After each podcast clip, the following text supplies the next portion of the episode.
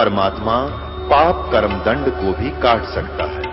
अभी तक जिस भी संत व महापुरुष से मिले उन्होंने यही बताया कि पाप कर्म फल भोगने से ही समाप्त होगा।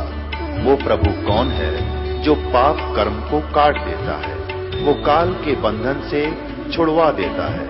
उसका क्या नाम है, पूजा की विधि क्या है, कृपया अवश्य सुनिए जगत गुरु तत्वदर्शी संत रामपाल जी महाराज के अमृत वचन। परमपिता परमात्मा कबीर परमेश्वर जी अपनी प्यारी आत्माओं को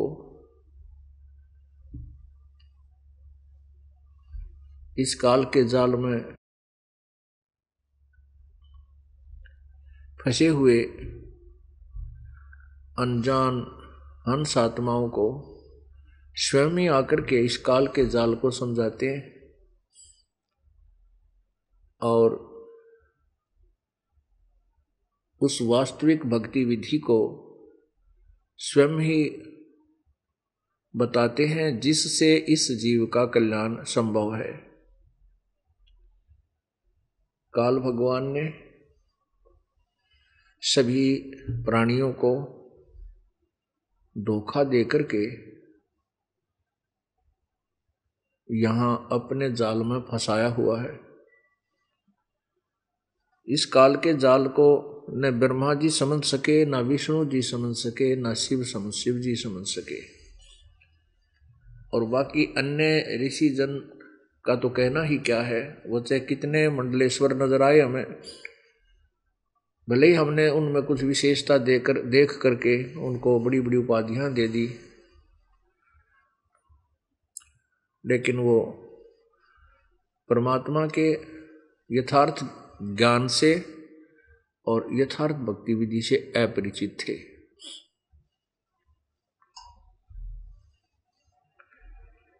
क्योंकि काल भगवान नहीं चाहता कि ये प्राणी अपने पिता को पहचान ले, ये नहीं चाहता कि इसको सतलोक की भनक पड़ जावे और ये यहां से भाग ना जावे।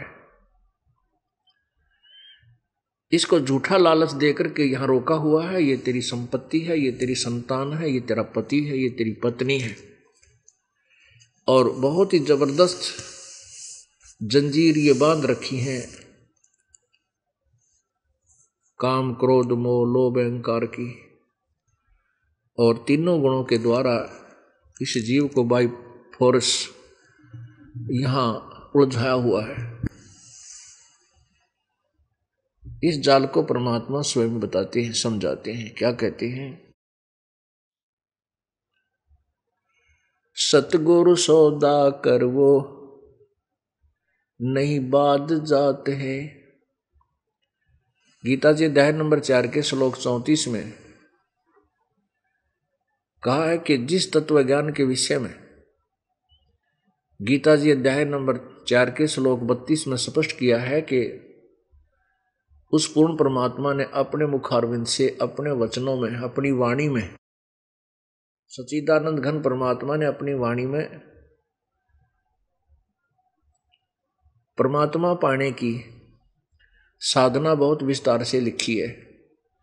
उसके अंदर वो साधनाएं भी लिखी हैं जो अन्य साधक करते हैं, जो यूजलेस है। इसलिए कहा कि उस ज्ञान को, उस तत्व ज्ञान को जो उस परमेश्वर ने स्वयं आकर के अपनी अमृतवाणी में बोला है, उसको तत्वदर्शी संतों से जाकर समझ, उनको दंडोत प्रणाम कर, कपट छोड़कर उनकी सेवा कर, प्रश्न पूछ, फिर वह तत्वदर्शी संत तुझे उस परम पिता परमात्मा का यथार्थ भक्ति मार्ग बताएंगे, फिर जैसा वो कहें ऐसा कर।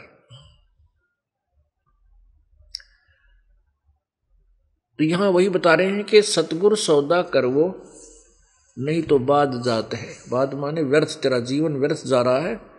सतगुरु सौदा कर, सतगुरु माने तत्वदर्शी संत की शरण ग्रहण कर, और फिर उसके द्वारा बताए गए प्रत्येक नियम का पालन कर और सत साधना हृदय से कर, फिर तेरा मोक्ष संभव है।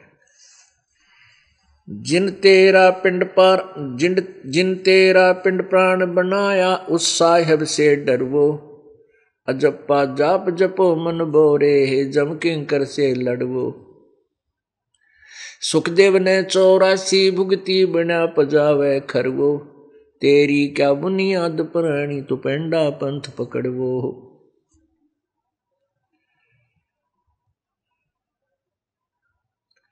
नर से नार किया नारद मुनि अवगत बाजी गर्वो, शिव की संख कल्पना मेटी भस्मा गिर लिया छरवो। अंत चीर चिंतामणि कीने द्रौपदी पीताम्बर वो, अनंत चीर चिंतामणि कीने द्रौपदी पीताम्बर वो, दुशासन का मान मुआ है उद्भुत देख लहर वो। अजामेलगण का कैला रह गई अयोध्या तिरवो, वाल्मीकि का शंख बजाया जा द्वादश कोट विपरवो। केसो नाम कबीर खुद आए नौलख बॉडी भरवो, काशी धाम कबीर कल्पना गई विपत सब टरवो। गगन मंडल के मध्य महल है जा मूर्त अजर अमरवो, गरीबदास दास गरीब कबीर साहेब मिले परम पद हरवो। परमेश्वर ने अपनी प्यारी आत्मा संत गरीबदास जी महाराज को अपने सतलोक का ज्ञान बताया और अपने सतलोक को उनको दिखाया। वह उनकी आत्मा को वापस गरीबदास जी के जीव को वापस शरीर में भेज दिया। उसके बाद गरीबदास जी ने आंखों देखा उस परम पिता का वर्णन किया, उनकी महिमा का ज्ञान हमें बताया, वो अमृतवाणी आपको सुनाई है। क्या बताते हैं?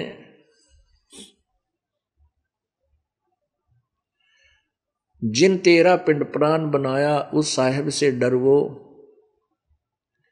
अजप्पा जाप जपो मन बोरे जम किंकर से लड़वो।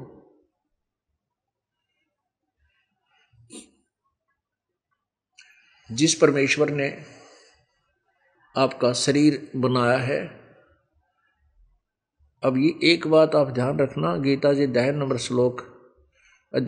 15 के श्लोक 17 में लिखा है कि उत्तम पुरुष है तू अन्य। उत्तम पुरुष यानी पुरुषोत्तम, पुरुष माने प्रभु, उत्तम माने श्रेष्ठ। श्रेष्ठ भगवान तो कोई और है। उत्तम पुरुष है तू अन्य परमात्मा इति उदाहरते, जिसको भगवान कहा जाता है, जो परमात्मा कहलाता है। और वही यह लोक तरम अविश्य विवर्ती अव्यय ईश्वर है, जो तीनों लोकों में प्रवेश करके सबका धारण पोषण करता है। अब ये विचार करना कि पूरे विश्व में, पूरे ब्रह्मांडों में, असंख्य ब्रह्मांडों में जो कुछ भी हो रहा है, उस परमेश्वर ने, कबीर परमेश्वर ने नियम बनाकर छोड़ा हुआ है। उसी की आज्ञा से सब कुछ हो रहा है। जिसको मानव शरीर मिलना है उसको मानव शरीर ही मिलेगा। यह सब क्रेडिट परमेश्वर को ही जाता है। इसलिए यहां लिखा है कि जिन तेरा पिंड प्राण बनाया उस साहेब से डर वो, उस परमात्मा से डर तू और डर के भक्ति कर, बुराई त्याग दे। फिर क्या बताते हैं? अजप्पा जाप जपो मन बोरे जम किंकर से लड़वो। जो श्वास का सिमरन है सतनाम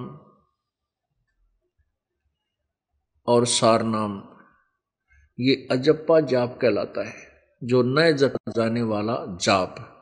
अर्थात न ये बोल के जाप होता है, ओठ जीभ इसमें हिलती नहीं, श्वास उश्वास, श्वास बाहर छोड़ते हैं अंदर लेते हैं, इसके अंदर इसका सिमरन होता है। उसके विषय में कहा कि अजप्पा जाप जपो मन बोरे जम किंकर से लड़वो। अब क्या बताते हैं परमात्मा के? जैसे आपत्ति आप पर आ जाती है, कई बार स्वप्न में भी आप बहुत परेशान हो जाते हो, जागृत में भी आपके ऊपर कोई विशेष आपत्ति नजर आती है, आप अपना सिमरन शुरू कर दीजिए। समरण जो आपको दिया हुआ सत्यनाम का या सारनाम, जो भी जिनको सारनाम मिला है तो तीनों मंत्रों का, जिनको केवल सतनाम मिला है तो सतनाम का, और जिनके पास पहला ही मंत्र है तो उन पहले मंत्रों का ही जाप प्रारंभ कर दीजिए, तो आपकी आपत्ति टल जाएगी। परंतु विशेष आपत्ति जो होती है वो सतनाम से ही टलती है और भी भयंकर होती है, तो सारनाम के सामने वो नहीं, बिल्कुल नहीं टिकती।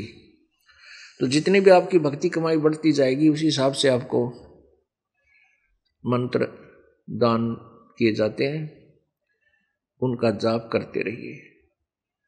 कहते मौला बैठा मोरचे देख जन की भेड़, द्वादश कोट जम किंकर जहां एक नाम की खैड़। ये सतनाम का जो मंत्र है, सारनाम और सतनाम का मंत्र है, इतना जबरदस्त है ये कि 12 करोड़ यम के दूत हैं, और उन 12 करोड़ यम के दूत आपके सामने हों और आप जब वो दिखें इसे भूंडे हो, तो एक का दिख जाए तो कलेजा फट जाए, इंसान का दिल डिग जाए। और 12 करोड़ कहते हैं 12 करोड़ भी हों और आपका एक सतनाम का सुमरण कर देना, वो ऐसे गिर जाएंगे जो जैसे टक्कर मार देना एक नाम की खैड़। खैड़ माने वो टक्कर मार दे और ढा दे, गिर दे उसमें। एक नाम का सिमरण उनको ऐसी चोट देगा कि वो लोटपोट हो जाएंगे, भाग जाएंगे, टिकेंगे नहीं। लेकिन किसके नाम का असर होगा? पूर्ण संत से लेकर के, और आपका नाम चल रहा हो, मर्यादा भंग ना हुई हो, नाम खंड ना हुआ हो, उसी के नाम का असर होगा। और नाम ले रखा है यही, और जो नाम क्या आपने सत्संग हमारा छोड़ गए हैं, दूर हो गए हैं हमारे से, उनके उस नाम का कोई प्रभाव किसी पर भी नहीं पड़ेगा, क्योंकि उनका ऑटोमेटिक कनेक्शन कट जाता है। या तो आपका नियम भंग हो गया हो तो भी आपका कनेक्शन कट चुका है, प्रभु की पावर आपके साथ नहीं रहेगी।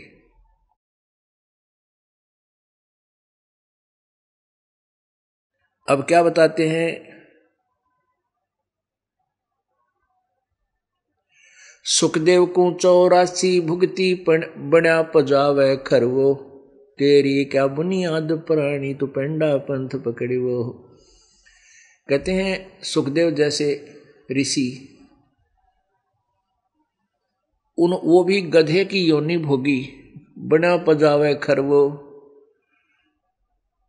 सुखदेव ऋषि जी ने एक बार बताई अपनी आत्म बीती कि भाई 84 लाख योनियां बहुत ही, इसमें महाकष्ट होता है। उन्होंने बताया कि एक समय मैं खर की योनि भोग रहा था, गधे की, और मेरा मालिक जो कुम्हार था उसने एक पजावा ला रखा था, पजावा जिसमें ईंटें पकाई जाती थी, और वो बहुत ऊंचा हो जाता, 30-40 फुट ऊंचा, उसके ऊपर ही लगाता रहता है कुम्हार। और गधों के द्वारा क्या करता है, नीचे से कच्ची ईंटें उसके थैले में डालकर कमर पर, और ऊपर ले जाता है, कच्ची वहाँ उतार देता है, जो वहाँ पक चुकी होती हैं उस कीलन में, भट्ठे में, उनको तुरंत पक्की ईंटों को गधे पर लाद देता है और उसको नीचे को चलता कर देता है। सुखदेव जी बता रहे हैं कि ऐसी जूनी में भोग रहा था, उस समय अधिक काम करने से, समय पर जल आदि ना प्राप्त होने से मैं अंधा हो गया, और मेरे स्वामी कुम्हार ने भी मुझे धक्का दे दिया, नहीं रखा, लठ मारे में चल पड़ा। तो चलता चलता एक पगडंडी पकड़ ली मैंने, उस पगडंडी पे चलता जा रहा था, आगे एक नाला था, वहां से मनुष्य तो अपने जंप करके कूद जाते थे, मुझे दिखाई नहीं दे रहा था, मैं उसके अंदर गिरने लगा। मैंने छलांग लगानी चाही तो मेरा आगे का हिस्सा अगली पटड़ी पर, पीछे का हिस्सा पिछली पटड़ी पर, पैर लटक गए नीचे। अब ना नीचे गिर रहा हूं, ना मैं ऊपर आने योग्य हूं। नगरी से दूर होने के कारण वहां इक्का दुक्का व्यक्ति कभी कभी जाता था, वो मुझे नहीं निकाल सका, ना उन्होंने चेष्टा की। मेरे ऊपर पैर रखे पार हो जा, मेरी पुल बना लिया। 1 हफ्ता 10 दिन में भुगत के वहां मरा, तड़फ के जीवन गया मेरा।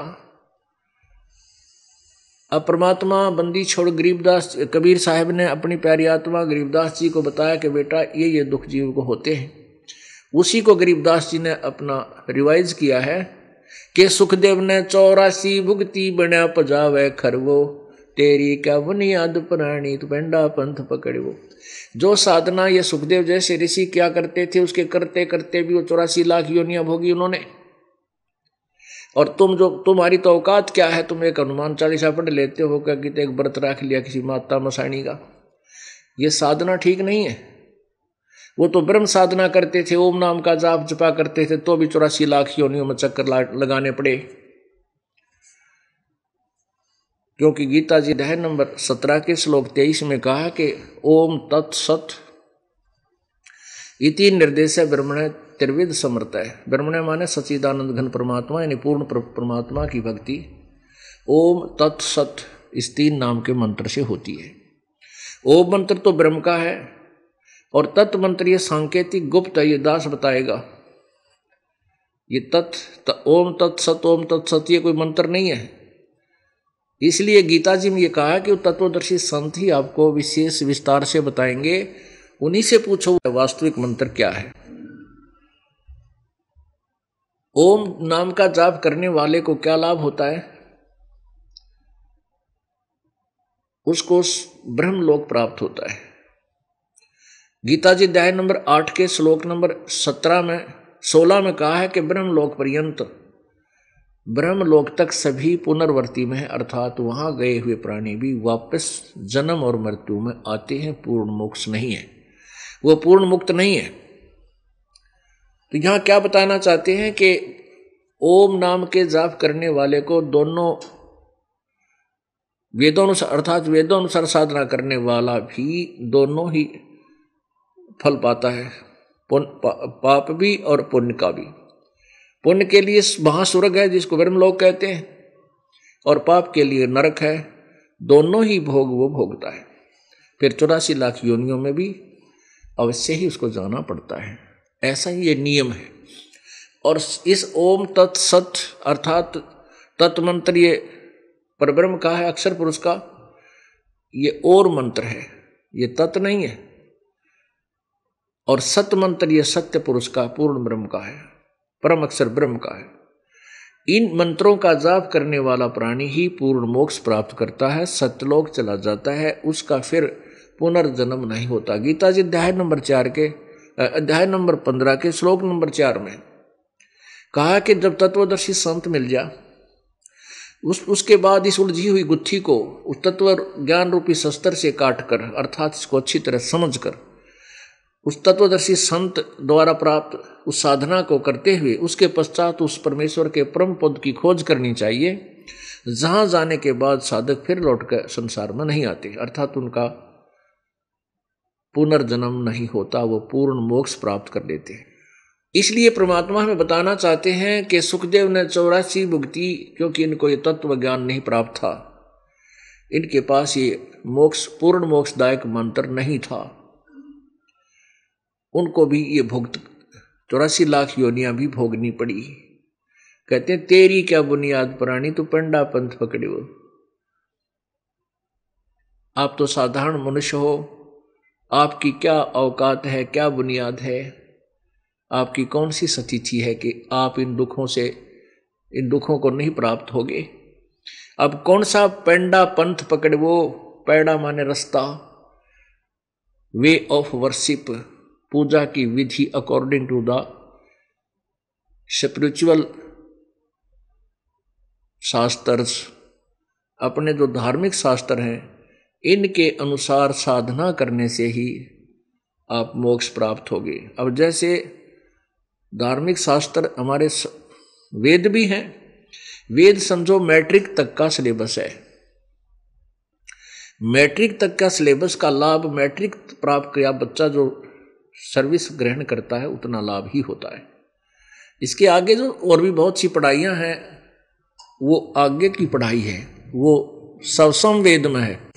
वो सवसम वेद कौन सा है? गीता जी अध्याय नंबर 4 के श्लोक नंबर 32 में बताया है कि उस पूर्ण परमात्मा सच्चिदानंद घन परमात्मा ने के मुखारविंद से उच्चारित उनकी वाणी में विस्तार से कहा गया है वो तत्वज्ञान।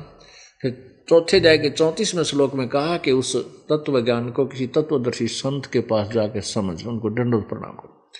फिर वो तत्वदर्शी संत होगा कैसा? गीता जी अध्याय नंबर 15 के श्लोक नंबर 1 में कहा कि जो उल्टे लटके हुए संसार रूपी वृक्ष को जड़ से लेकर और टहनियों तक, पत्तों तक भिन्न भिन्न बता देगा, स वेदविद अर्थात वो तत्वदर्शी संत है। पुण्यात्माओं, पवित्र गीता जी एक अनमोल शास्त्र है। इसको ये अनाड़ी लोग नहीं समझ सके जो संस्कृत के ज्ञाता और विद्वान महर्षि कहलाते थे। 5500 वर्ष हो गए लगभग इस सदग्रंथ को लिखे, और इसको पवित्र हिंदू समाज बड़ी श्रद्धा से जाप भी करता है, इनका पाठ भी करता है, लेकिन कह कह से भी परिचित नहीं है इसमें लिखा क्या है। ना लेखक को पता, व्यास जी इसके लेखक हैं, क्योंकि लिखवाने वाला काल है। वो व्यास जी में प्रवेश करके इस गीता को लिखवा के चला गया। उसके बाद व्यास को कुछ नहीं पता इसमें क्या लिखा है। वही काल ब्रह्म व्यास जी में प्रवेश होकर के चारों वेदों को लिपिबद्ध करवा गया कर गया और फिर उससे निकल गया। पुण्यात्माओं, इस काल का बहुत भयंकर जाल है। परमात्मा कबीर जी की ही कृपा से इसने ये सदग्रंथ हमारे को दिए हैं, नहीं तो ये इनको बिल्कुल नहीं देता। प्रभु के प्रेशर से आकर के इसने सारा ज्ञान बोला है। जैसे इसने खुद कहा है कि गीता जी अध्याय नंबर 11 के श्लोक नंबर 32 में कि मैं काल हूं, सबको खाने के लिए आया हूं।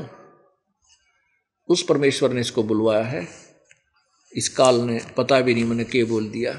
अब ये पकड़ा गया कि जब ये काल है और सबको खाएगा तो ऐसे भयंकर प्राणी की पूजा क्या करें? अब शेर की पूजा करने जावर वो जाते कर दे काम, मतलब मूर्ख ही जाएगा शेर की पूजा करने। नहीं, गाय की पूजा करे, दूध दे, कितना अच्छा शरीफ पशु है। तो ऐसे ही हमने उस परमात्मा की भक्ति करनी है जो सर्व सुख देगा। इस काल की पूजा नहीं करनी। पूजा का अर्थ होता है इसको इष्ट रूप में मान करके इसी पर आश्रित हो जाना। अब परमात्मा हमें याद दिलाते हैं कि उस परमात्मा की भक्ति करनी, तो भाई तेरी दुर्गति होगी। कैसी दुर्गति होगी? पुण्यात्मा, अभी आपको मानव शरीर प्राप्त है, और मानव शरीर आपके पूर्व जन्म के पुण्यों के आधार से प्राप्त है। जिसके पुण्य अधिक है उनको सुविधा उसको अधिक मिली प्राप्त हुई है। शरीर भी सुंदर है, स्वस्थ भी है, घर में धन भी है, कार कोठी फैक्ट्रियां भी हैं। ये आप ही की मलाई आप ही खा रहे हो। ये पूर्व जन्म में किए हुए पुण्य आपके साथ हैं। ये बर्बाद हो जाएंगे, नष्ट हो जाएंगे, समाप्त हो जाएंगे। यदि आपने भविष्य की भक्ति नहीं की, भविष्य में वो साधना नहीं की जिसका प्रतिफल आज तुम भोग रहे हो, ये पूर्व जन्मों का है। अब वर्तमान में जो करोगे ये आने वाले समय में आपको मिलेगा। जैसे बैटरी को चार्ज कर रखा है, इन्वर्टर की को, इन्वर्टर की बैटरी चार्जड है और फिर चार्जर ला नहीं रखा, उसका हटा दिया, कनेक्शन नहीं लगा रखा बिजली से, तो जब तक वो बैटरी चार्ज है तब तक तो इन्वर्टर की ट्यूब भी जलेंगी, पंखे भी चलेंगे, लाइट भी दे रही है, रोशनी भी कर रहा हो। और जब वो बैटरी डिस्चार्ज हो जाएगी एकदम बंद हो जाएंगे। पुण्यात्माओं, आज जो हमें मायाधारी दिखाई देते हैं, जिनके पास पैसे हैं, कोई मंत्री बना है, कोई मुख्यमंत्री बना है, कोई प्रधानमंत्री, कोई फैक्ट्री लगाई है, किसी का पैसे में बोलबाला है, सेठ है, अरबपति खरबपति है, ये पिछले जन्म की बैटरी चार्ज है इनकी, और ये इस बैटरी से चल रहे हैं। जिस दिन यह बैटरी समाप्त होगी, कोई हेलीकॉप्टर में गिर कर मरा, किसी को हार्ट अटैक हो गया, कोई गोली से मार दिया गया, इनका तुरंत काम बन जाता है। फिर इनकी आगे कोई सतिथि नहीं होती। ये सिंपल प्राणी होते हैं, 84 लाख योनियों में जाते हैं। परमात्मा कहते हैं, कबीरा सब जग निर्धना धनवंता ना कोई, धनवंता सो जानियो जिस पर राम नाम धन होवे। यहां पर जो परमात्मा की सतभक्ति कर रहे हैं बच्चे, चाहे कोई मजदूर है, चाहे कोई किसान है, दुकानदार है, सर्विसमैन है, चाहे कोई रोगी है, कोडी है, चाहे किसी प्रकार का भी है, जो इस सत साधना को सच्चे मन से कर रहा है, पूरे नियम निभा के कर रहा है, तो वो वर्तमान के राष्ट्रपति से भी उत्तम प्राणी है परमात्मा की दृष्टि में। वो राष्ट्रपति और प्रधानमंत्री तो अपने पिछले जन्म की मलाई को खो और खंडा रहे हैं, और आप भविष्य की तैयारी कर रहे हो। भविष्य में वो तो 84 लाख योनियों में होंगे, और आप या तो देव पद प्राप्त करोगे, यदि कोई डगमग हो गया काल के जाल में रह भी गया था, और या सतलोक चले जाओगे जहां कभी मृत्यु नहीं होती।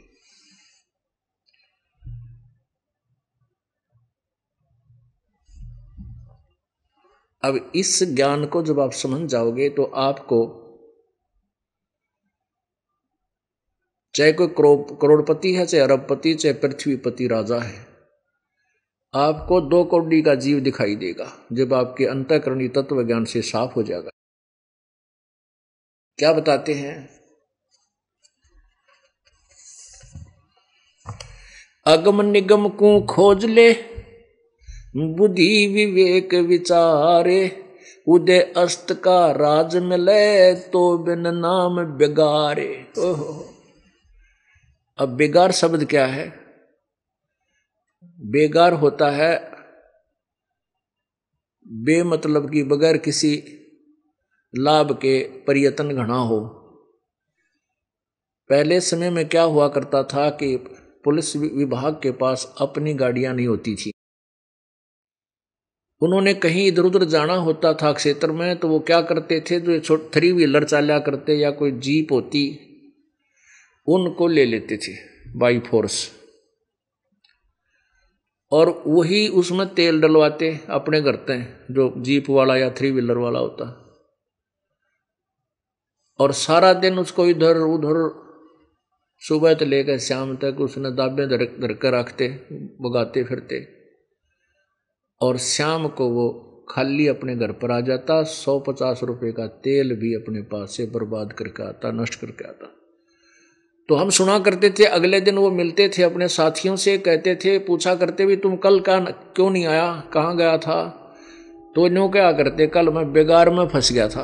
बेगार वो पुलिस वाला गठा गया था, और वो सारा दिन मुझे ऐसे ऐसे सारा दिन भटकाते रहे, और 100 रुपये का तेल भी लाग गया, रोटी भी करते खाई। कहने का भाव, उसको बेगार कहते हैं कि दौड़ धूप गणी और आउटपुट निल। तो ये राजा लोग क्या हैं, सारा दिन इन ये 1 मिनट की फुर्सत को नहीं। कहीं पर कोई आपत्ति आ रही है, कितने कोई धरने धर रहा है, कोई राजनीतिक लोग शर्मा दर्द कर रहे हैं, रात न यो गोटी लागे पड़े या तो या कोई गोली नींद की लेके पड़े। हमने देखा है कि इसका आगे पुलिस खड़ी और चीं चीं करता जा है, पर इसकी इसको चैन सौपन में भी नहीं है राजा को। एक अपने घर का मुखिया, 4-5 सदस्यों का मुखिया यानी बड़ा व्यक्ति, पिताजी या दादाजी, अपने परिवार की व्यवस्था करने में कितना बेचैन रहता है। कोई बीमार हो गया, किसी का बात आ गया, किसी का छूछक देना है, किसी की पढ़ाई, किसी के कपड़े लाने, गर्मियाँ के सर्दियाँ के हैं, कोई और शर्म दर्द हो रहा है, कोई दूसरा दिक्कत आएगी, कोई लड़की के लंग गड़बड़ हो रही है, वही छोड़ने की तैयारी हो रही है, कोई दुखी कर रहे हैं, कोई बटेऊ शराब पीवे। यानी उस एक व्यक्ति ने 4-5 सदस्य का जो व्यवस्थक है, उससे कुछ चैन नहीं। और ये तो एक पूरे क्षेत्र, कुछ क्षेत्र का पिता हो जाता है राजा, वो कैसे चैन ले सकता है? नहीं। परमात्मा कहते हैं, उदय अस्त का राज मिले, अगम निगम को खोज ले, बुद्धि विवेक विचार, भविष्य की तरफ ध्यान दे। और इस हम जो ज्ञान दे रहे, इसके आधार से तो विचार कर कि पूरी पृथ्वी का भी राज तुझे मिल जाए, तो भी बिना नाम बेगार। अगर तेरे पास मंत्र सत्य नहीं है, सच्चा नाम नहीं है, तो तू बेगार कर रहा है, अपने पूरा जन्म की कमाई बर्बाद कर रहा है, और इधर से उधर अंडी पा के अंडा है, और मरेगा जब तेरा कुछ भी हाथ नहीं आओगा। तेरी मृत्यु के उपरांत फिर पछताएगा, तो रोएगा। आपने देखा होगा, अभी 4 वर्ष पहले हरियाणा का मंत्रिमंडल बना, जिसमें 2 मंत्री कैबिनेट सत्र के, और एक तो इतना पैसे वाला था कि उसके पास पैसे की कमी नहीं, फिर मंत्री भी बन गया था। कहना है क्या, अपने ही हेलीकॉप्टर में एक्सीडेंट में क्रैश हो गए। उनके आड़ भी पिछाण मनाए कुणसे की थी। पुणात्माओं, परमात्मा की वाणी और इस ज्ञान पर विचार करो। ठीक है, अगर राजा भी बना है कोई बुरी बात नहीं, लेकिन न्याकारी हो, भगवान से डरने वाला हो, परमात्मा को याद करने वाला हो, वो बुराई नहीं कर सकता, वो पाप से बचेगा। अन्यथा राजा सबसे भयंकर अपराधी बन जाता है, क्योंकि उसके ऊपर हर तरह के पाप उसके सिर पर रखे जाते हैं। उसके आदेश से सब काम होते हैं। उसके राज्य में जो भी पाप हो रहे हैं उस राजा के ही निमित्त हो जाते हैं। फिर राजा अहंकारवश ना जाने कितने अनर्थ कर डालता है। जैसे कंस को पता लगा कि तेरी मृत्यु तेरी बहन की 8वीं संतान से होगी, तो उस पाप आत्मा ने आकाशवाणी सुन ली और उसको साची मान लिया कि ऐसा होगा। तो उसकी बुद्धि भ्रष्ट होगी। उसने ये क्यों ना माना कि तो होगा तो तू क्या करेगा। जब परमात्मा का ये फाइनल फैसला है, आकाशवाणी को तो सत्य मान रहा है कि ऐसा ही होगा, तो उसके द्वारा मारा जाएगा। फिर तू कैसे उस परमात्मा के नियम को परिवर्तित कर सकता है। लेकिन बुद्धि भ्रष्ट जीव क्या करने लगा, अपनी बहन की सारी संतान मार दी। फिर आकाशवाणी जब वो अंतिम संतान मारी, वो आकाश में लड़की जाती हुई आत्मा आवाज दिया कि तेरे मारने वाला पैदा हो चुका है। उस पाप आत्मा कंस ने आसपास के क्षेत्र के नवजात शिशुओं को सबको कटवा दिया, मार डाला, उधर लिया पाप सिर पे, और अंत में मारा भी गया। अगर राजा को समझ हो, पर संत की शरण में हो, वो संत के गाइड से मार्गदर्शन से चले, तो वो पाप नहीं करता। उसको समझाता कि बेटा तेरी मृत्यु तो होगी और इसी से होगी, तू कैसे उसको रोक सकता है, क्यों पाप कमावे, अपनी भक्ति कर ले, शायद तेरा बचाव हो जाए। तो ऐसे संत मिलें तो राजा भी पाप से बच सकता है। नहीं दुर्बुद्धि संत लालची के राजा नाराज ना हो जाए, जो जैसे राज्य वैसे चालन दे। तो ऐसे संत जो राजाओं के पास होते हैं वो दुश्मन होते हैं उनके। तो ऐसे ही हमने अपने मार्ग को सुचारू करना है, अन्यथा क्या होगा। साहेब से चित लाले रे मन गर्भ गुमानी। साहेब मन परमेश्वर, साहेब मन परमात्मा, सारी सृष्टि की रचना कुल मालिक की तरफ संत। क्योंकि भक्ति, हम गीता जी अध्याय नंबर 18 के श्लोक नंबर 16 में कहा है कि गीता ज्ञान दाता स्वयं कह रहा है कि हे भारत, तू सर्वभाव से उस परमेश्वर की शरण में जा, जिसकी कृपा से तू परम शांति और शाश्वत स्थानम, अर्थात सनातन परम धाम। सनातन माने सदा वाला, सबसे पुरातन, सदा रहने वाला, यानी सतलोक को प्राप्त हो जाएगा। तो इसलिए उसी परमात्मा की भक्ति से ही मोक्ष होगा। यहां उसी की तरफ संकेत है। ना भी कमल में नीर जमा तेरा दीना महल बनाए। नीचे जठरा अग्नि जरे थी ही तेरे लगी न ताती भाए। नीचे शीश चरण ऊपर को ओ दिन याद कराए। नैन नाक मुख द्वारा देही नक्शक साज बनाया। 9-10 मास गर्भ में राख्या वहां तेरी करी सहाय।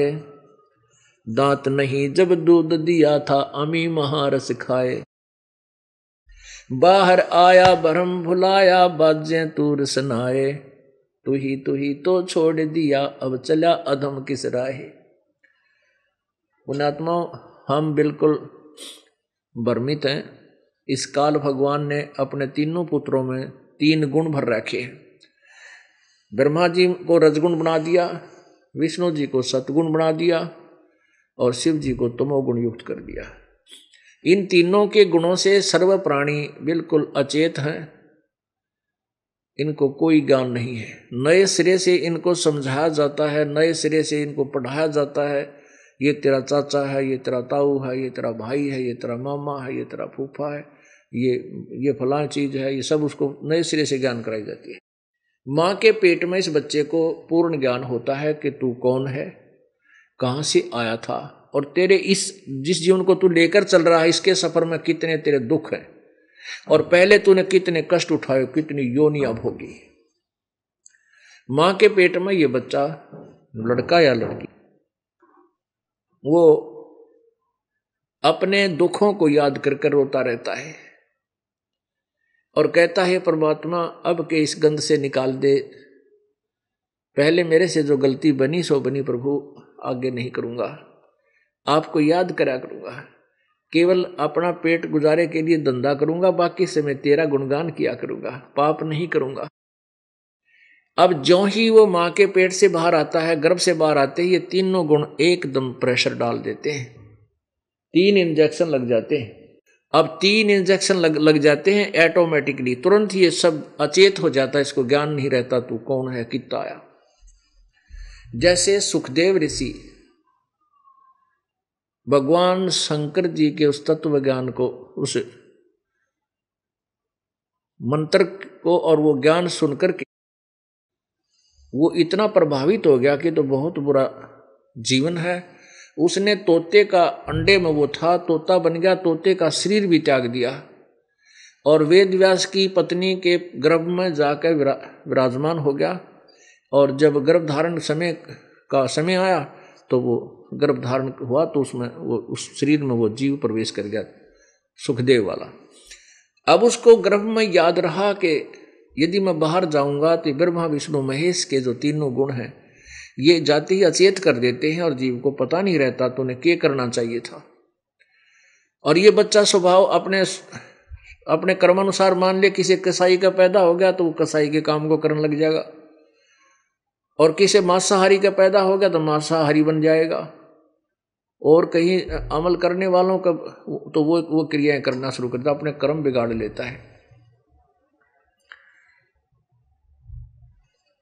तब उस 12 वर्ष तक माँ के गर्भ से बाहर नहीं आया सुखदेव।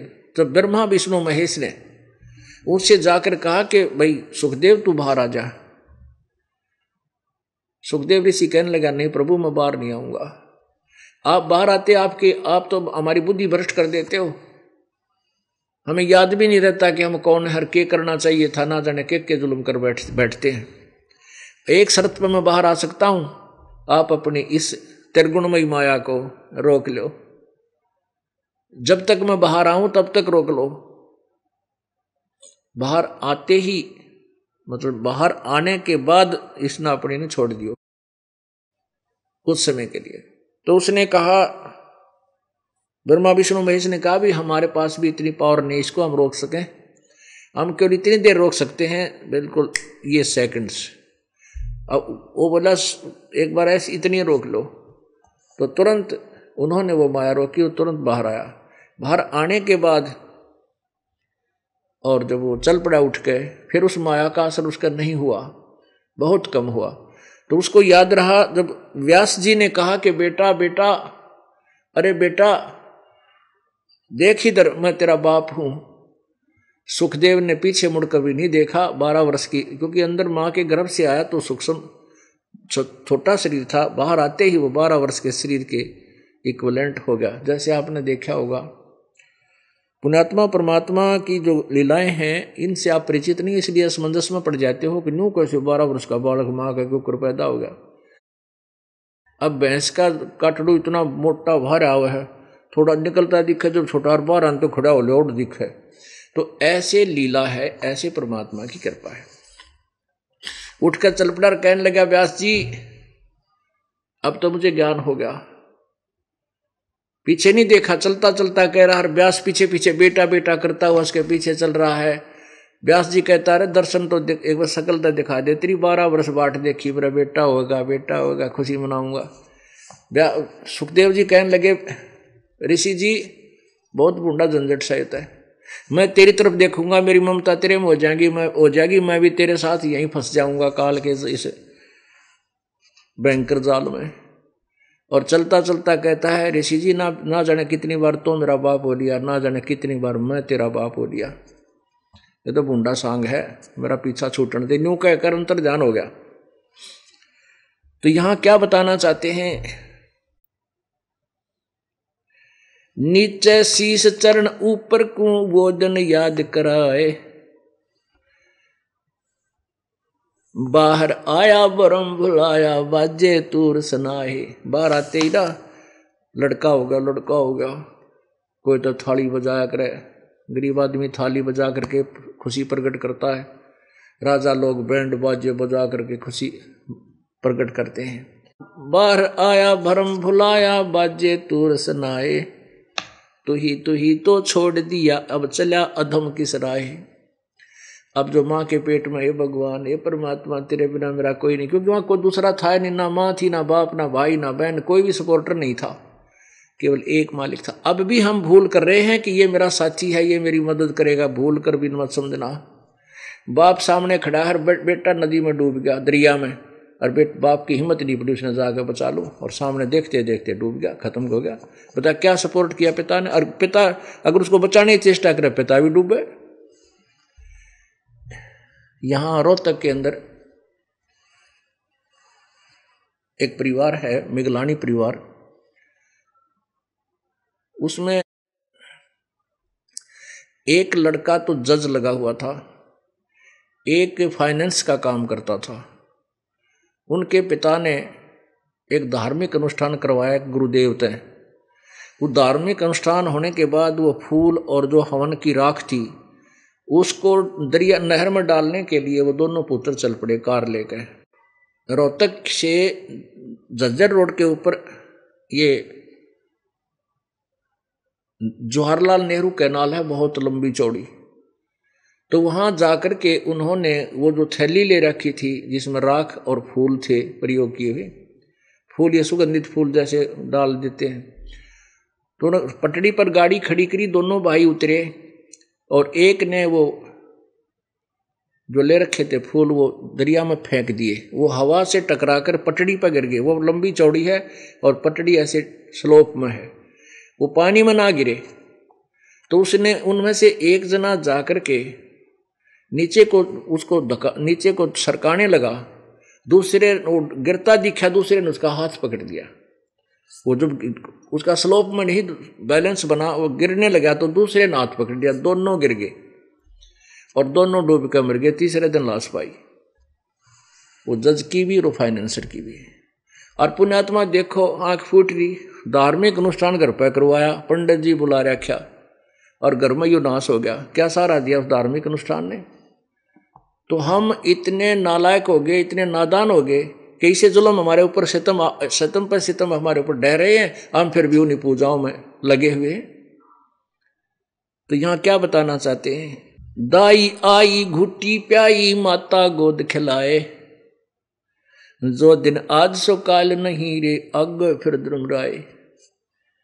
अब परमात्मा के याद दिवा, भाई अब तो तू ठीक है मनुष्य शरीर प्राप्त करके आया है, और जब तक तेरा संस्कार है, चाहे 100 वर्ष का है, 50 वर्ष का है, 70 वर्ष का है, तब तक तो तेरी मलाई तो तेरे पास है, इसने खराब कर, चाहे सदुपयोग कर चाहे दुरुपयोग करे। अगली भविष्य की तैयारी नहीं करेगा तो कहते आगे फिर धर्मराय। जब ये प्राणी शरीर छोड़कर जाता है, ना भाई साथ होता है, ना पत्नी साथ होती है, ना बहन साथ होती है, ना पुत्र संतान साथ होती है, उस समय इसके साथ यम के दूत होते हैं, मोगरे लिए हुए, लंबे लंबे भाले, और या इसके पुण्य और पाप होते हैं। धर्मराज के सामने इसको खड़ा कर दिया जाता है, न्यायाधीश के सामने। अब वो न्यायाधीश पूछता है कि निकाल तेरे गठड़ी में खोल, क्या कुछ कमा के लाया तू। अब वहां जाने के बाद इसको पता चल जाता है कि तू करने क्या गया था, के को बद करके आया नालायक। अब वो उसके पुण्य और पापों का जब अकाउंट लिया जाता है तो उसमें के पावे सारा कुबद भरी पावे। तब ये कहता भगवान एक जीवन और दे दो मुझे मनुष्य का, एक जीवन और दे दो मुझे मनुष्य का, धोखा लग गया मेरे को किसी ने बताया नहीं, मुझे ज्ञान नहीं हुआ तेरी भक्ति करता।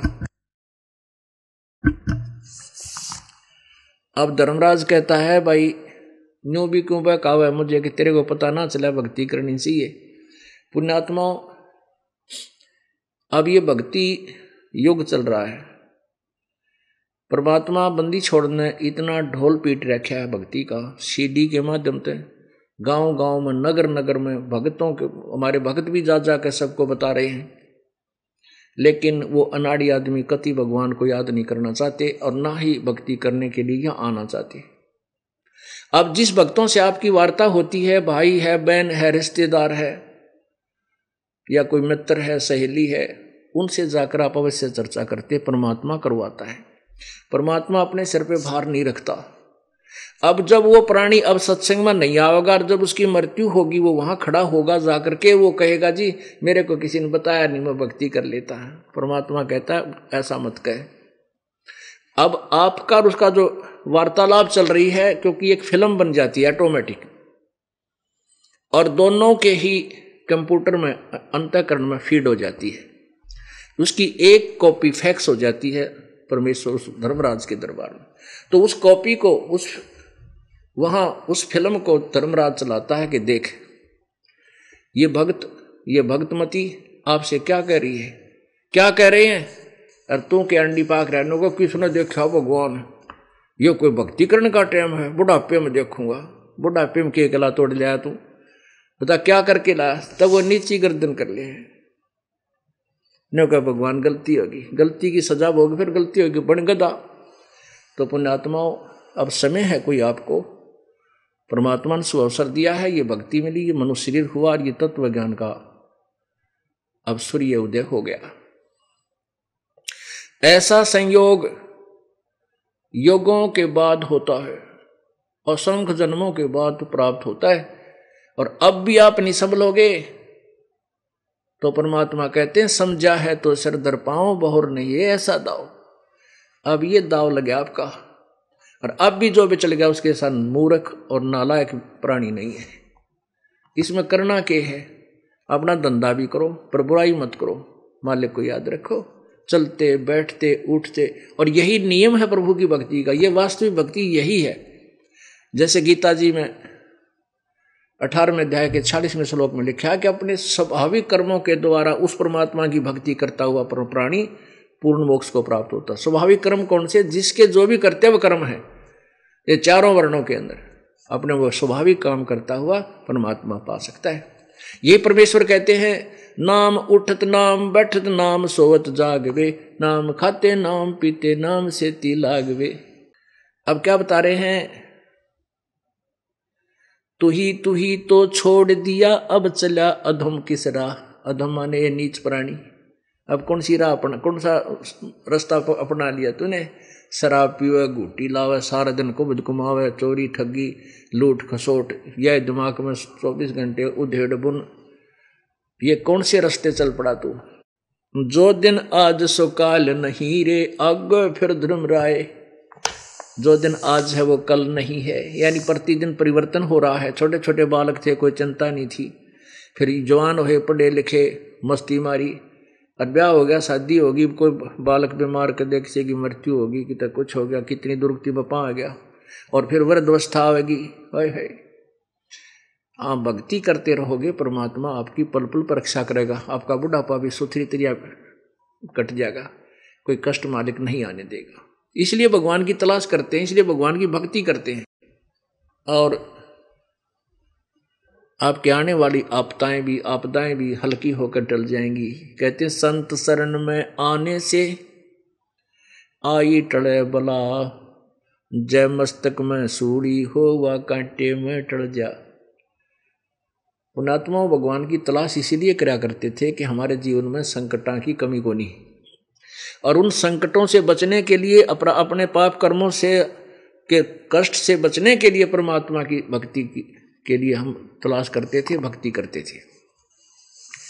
इन अनाड़ी संतों ने, ऋषियों ने, महर्षियों को ज्ञान तक में था को नहीं, इन्होंने एक थ्योरी बना दी कि जैसा कर्म कराओ तो भोगना ही पड़ेगा, जो कष्ट है वो कष्ट तो तेने भोगना ही पड़ेगा, तेरे प्रारब्ध में लिखा है वो उसमें चेंज नहीं हो सकता। और फिर क्रिया भी बता दे, फिर क्रिया भी बताते, ये कर ले वो कर ले, पांचों लत्ते चढ़ा दे, इतने का प्रसाद बोल दे, हवन करा दे, 7 ब्राह्मण जमा दे, यानी ये बताते भी फिर न्यू कह देते वो कर्म तत्न भोगना पड़ेगा। फिर ये ड्रामा, ये नाटक इसलिए किया, या भक्ति बताई किस लिए?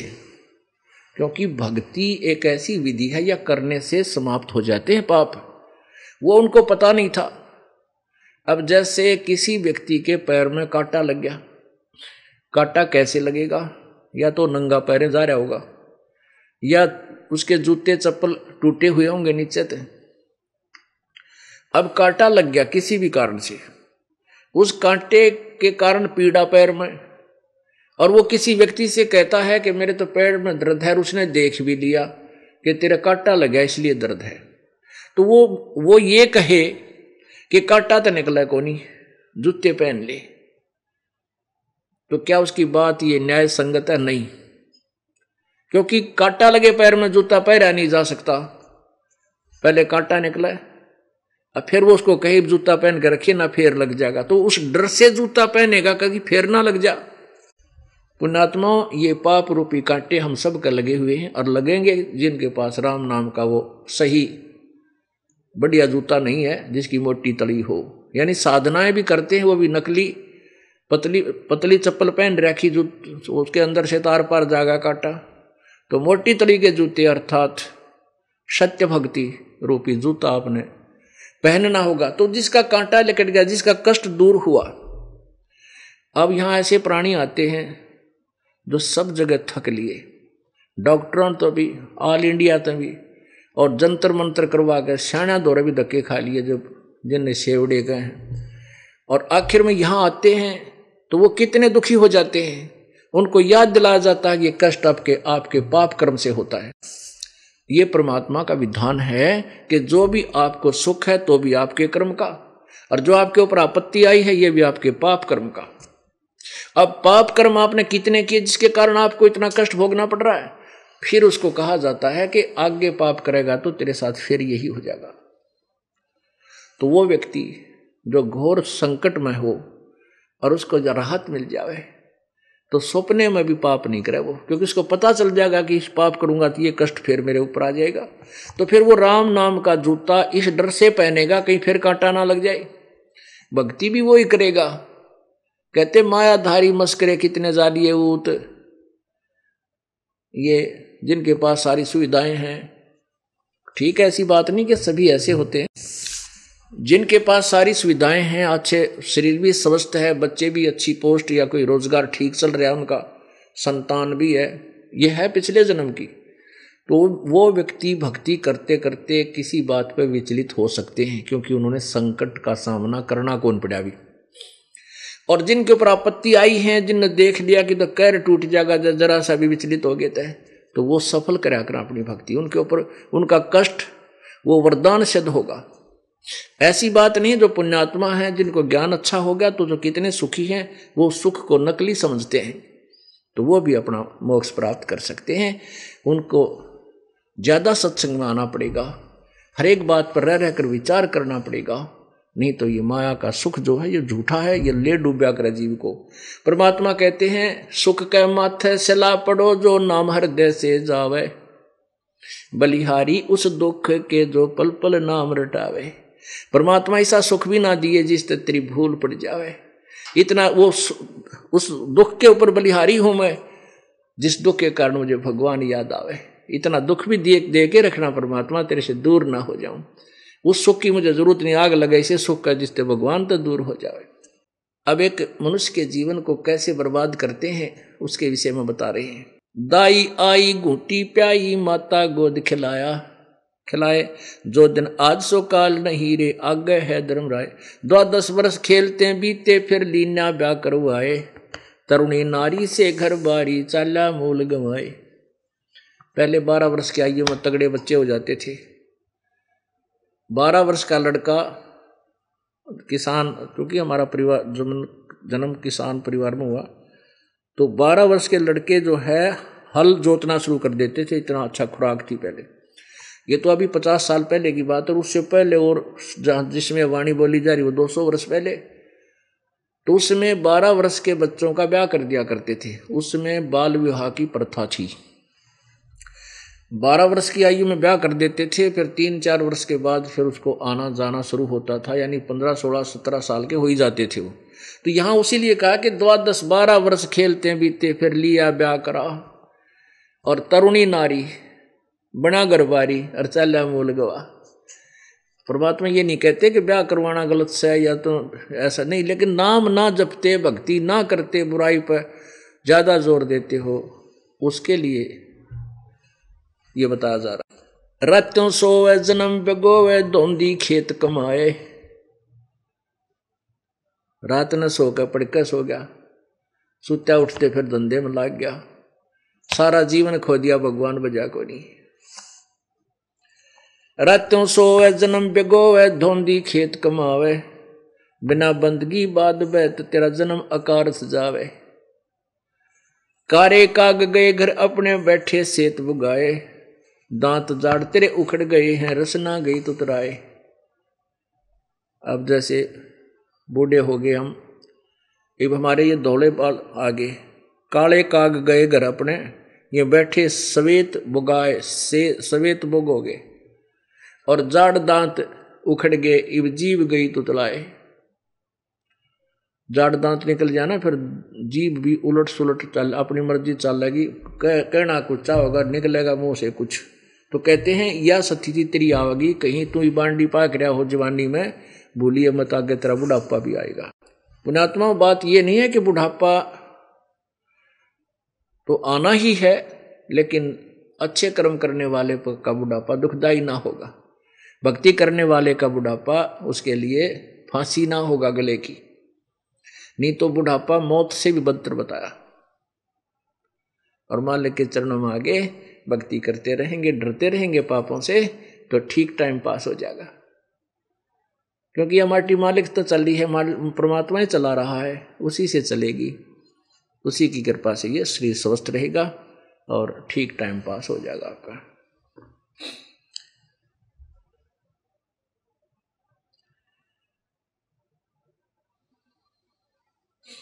जम किंकर तेरे शराणे बैठा खर्च कर दे का खावे, रसना बीच जो मेख मार है सैनो दाम बतावे। बूढ़ा हो गया, पहले क्या करते थे बूढ़े बुजुर्ग के बच्चों को से पैसे कुछ छुपा कर रखा करते, 10,000 20,000, पहले 10-20,000 तो आज के 10 लाख के बराबर है। वो चांदी के सिक्के होते थे, चांदी के, और उनको जमीन में दबा दिया करते, घर वालों से छुपा कर, बच्चों को नहीं बताते थे कहीं बच्चे बर्बाद ना कर दें। और बूढ़े ने सोचा करते कि आगे मृत्यु से कुछ समय पहले बता दूंगा। तो ऐसे परमात्मा कहते हैं जम किंकर तेरे शराणे बैठा खर्च के दे का खाए, और रसना बीच जो मेख मार दे फिर सैनो दाम बतावे।